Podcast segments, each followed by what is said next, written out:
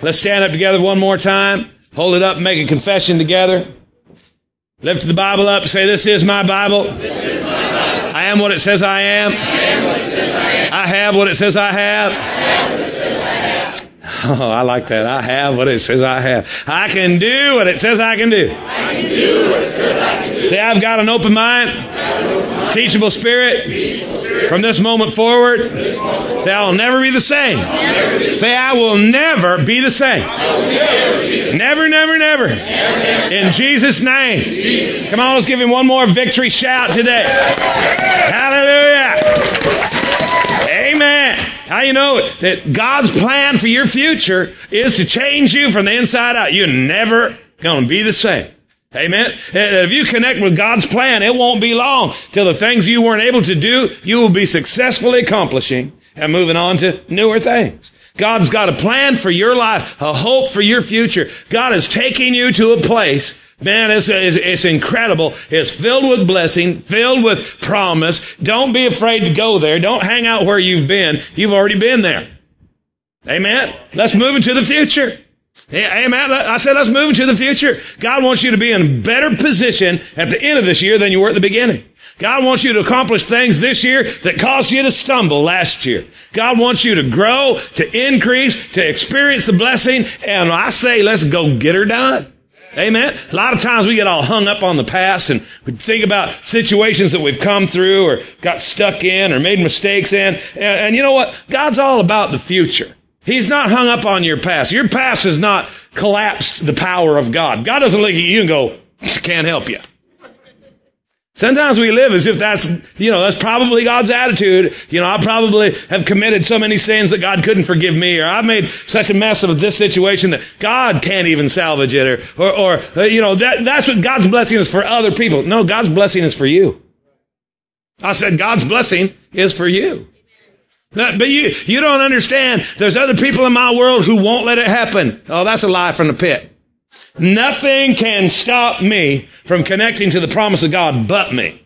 Right? And nothing's going to connect me to the promise of God except me. So look at your neighbor and say, get in control. Amen. If God wants me blessed, he'll just have to bless me. You, you ain't ever going to get blessed. You know why? Because God has given you dominion.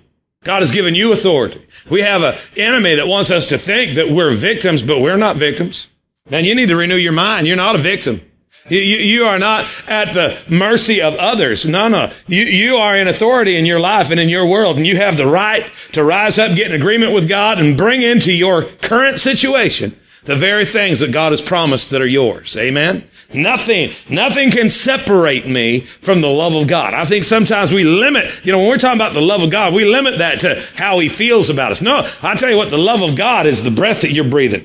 The love of God is the blessing that's coming upon your life. The love of God is the favor and, and the, and the increase that you're walking in. What can separate me from the love of God? Neither height nor depth nor width nor breadth, not even any other preacher. Creature, I mean, creature. Uh, nothing, nothing can, se- nothing can separate me from, from the love of God. Amen. So get connected. Go ahead and get connected to God's love. Amen. Say amen right there. Amen. amen. Thank you. Making a tape. It's important. Want you to open your Bibles, go to Ephesians chapter 5. Ephesians 5, it says, be an imitator of God. Copy him. Follow his example. If you imitate somebody long enough, pretty soon, their character becomes your character.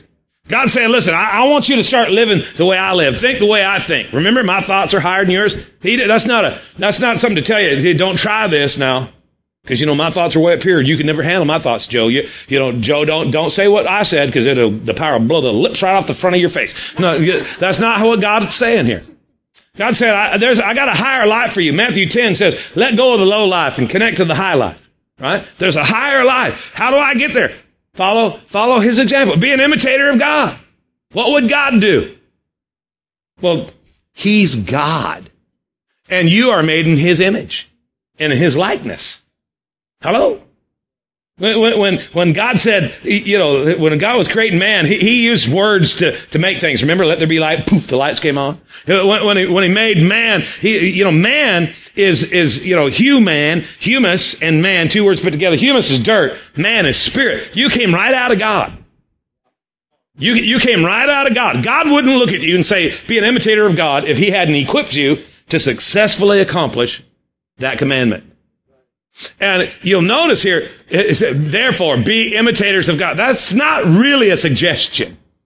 Uh, that's not really a suggestion. That, this is the word of God saying, you stop living your way, live my way. Hello, somebody. Being, how would God handle your spouse? I'll tell you how he handled it. I'll tell you. No, no, no, no. How would God, how, how, how would God respond to your coworker?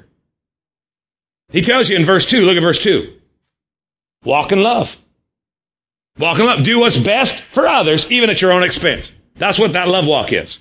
Okay? Living a life that's, that's producing what's best for others, even at your own expense. Lust is getting everybody to do what's best for you, even if it costs them everything. But love is doing what's better for others, even at your own expense. Well, why would I do that? Well, because that's what God's done.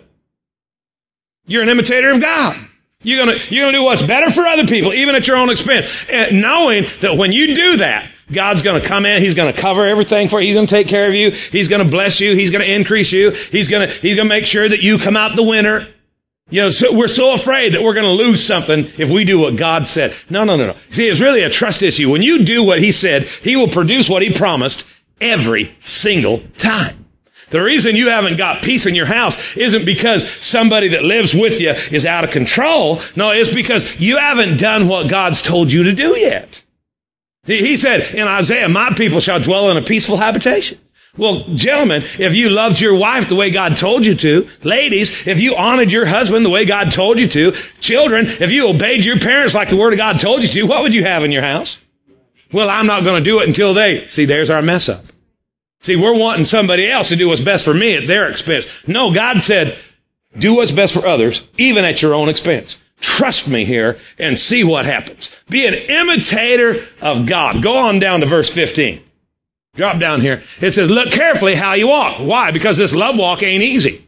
This love walk ain't normal in man's mentality. If you walk the way you think you should walk, you can very easily walk right out of love and over into something else.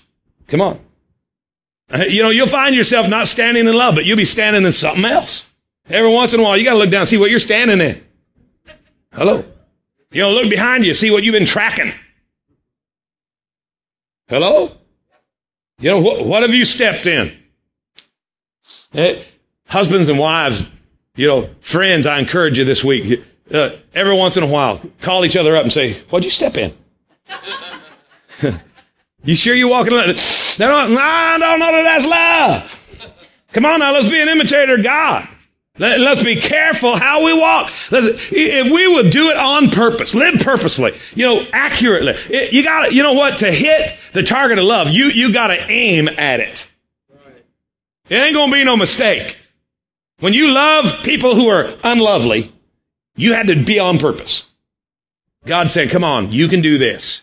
Well, why do I want to do that? Because it's going to empower you to make a positive difference. And, and you realize that you're expecting, well, when other people change, I'll do what God, God's saying, you know what, here, when you do what I told you to, great things are going to happen. Here's a scripture that maybe, maybe you're, you haven't really wrapped your brain around yet. God said, what you make happen for others, God will make happen for you. You realize I don't have to count on anybody else because I'm trusting God. A lot of times we think that we're, we're not going to connect with people because we don't trust people. You're not supposed to trust people. You're supposed to trust God. You're supposed to love people. Hello? How many of you, and you don't have to respond by raising your hand, but how many of you been let down by people? All of us. How many of us have been let down by God? None of us.